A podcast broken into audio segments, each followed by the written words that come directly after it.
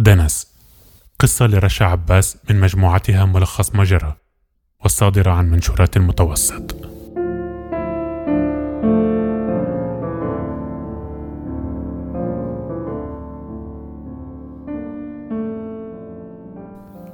لدي رجل مسكين ينتظرني بعد أن أعبر هذه الحواجز الأمنية كلها.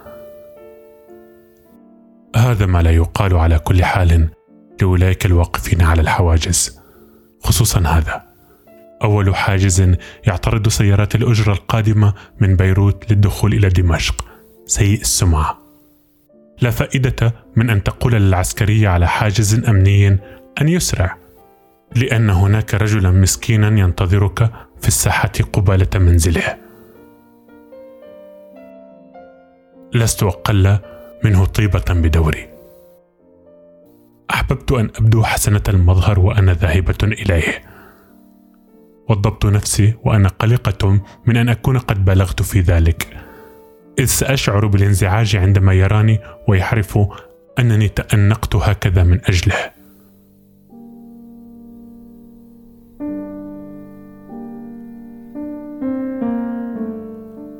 على ضوء المصباح استطعت أن أتبين ملامح العسكري الذي ينبش في هوياتنا. بدا وسيما.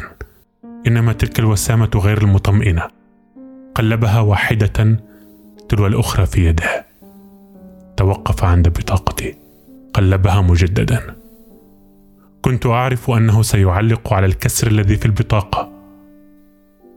في الأحوال العادية وعندما أكون حسنة المزاج كنت أتبع تقنية واحدة للتخلص من إزعاجهم. أنزل من السيارة أمام عسكر الحواجز إذا سألني أحدهم بشأن البطاقة. أريهم ما ارتدي مستنكرة أن أتهم بالاصطفاف مع ثورة الإرهاب وقطع الرؤوس بسبب كسر الهوية. الآن الوقت غير مناسب كما أن هذا الرجل غير مطمئن. كنت أصلي لننتهي سريعا.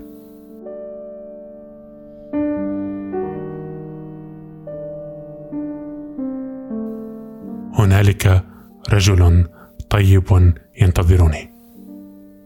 هنالك رجل طيب ينتظرني. هو من أولئك الذين لا يعرفون كيفية التصرف الأمثل في معظم المواقف. لا يعرف كيف يعتذر المرء حتى إذا غضبت يعرف فقط أن يربت على الكنبة بجانبه ويقول بمودة تعالي يا امرأة اجلسي بجانب زوجك.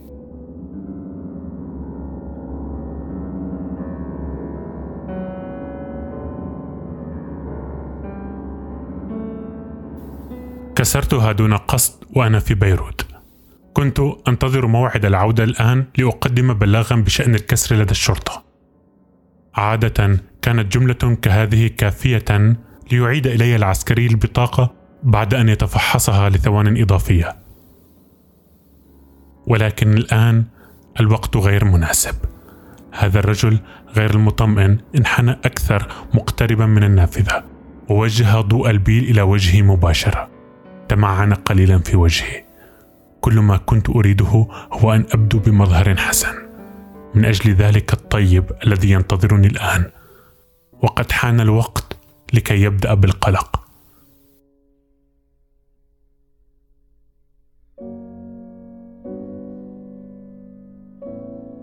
تذكرت قصة نساء دمشق اللواتي لطخن وجوههن بالطين عندما سقطت المدينة بأيدي المغول لإخفاء وجوههن عن الغزاة.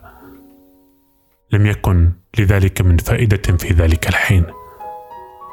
على ضوء البيل الذي ما يزال في عيني وضح لي أمر آخر سوى توتري واشتياقي لرجل الطيب. كانت عينا رجل الحاجز السوداوان الوقحتان تلمعان من انعكاس الضوء. لم أرى هذا السواد من قبل إلا في عيون العصافير. كان وجهه يطفح بالحسن وكنت أود لو أنني لا أرى ذلك.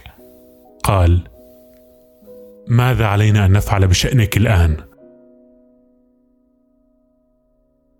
قلت وأنا أتفرس في وجهه. نفعل ما تريد. ابتسمت كانني عشيقته منذ الأزل كأنني أستيقظ قبالته في السرير كل يوم. لم يكن ليخرج خاسرا. أعاد لي البطاقة. ولئلا يكون ذلك اندحارا صريحا. أرفق ذلك بنظرة متمعنة على صدري.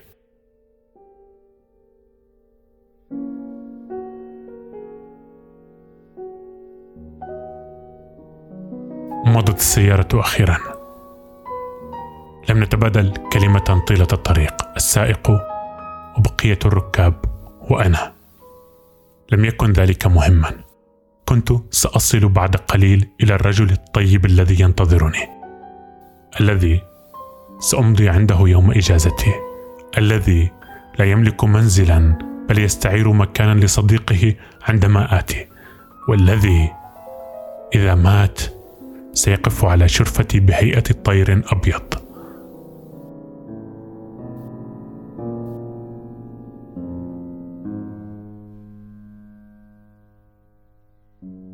الرجل الطيب الذي ينتظرني.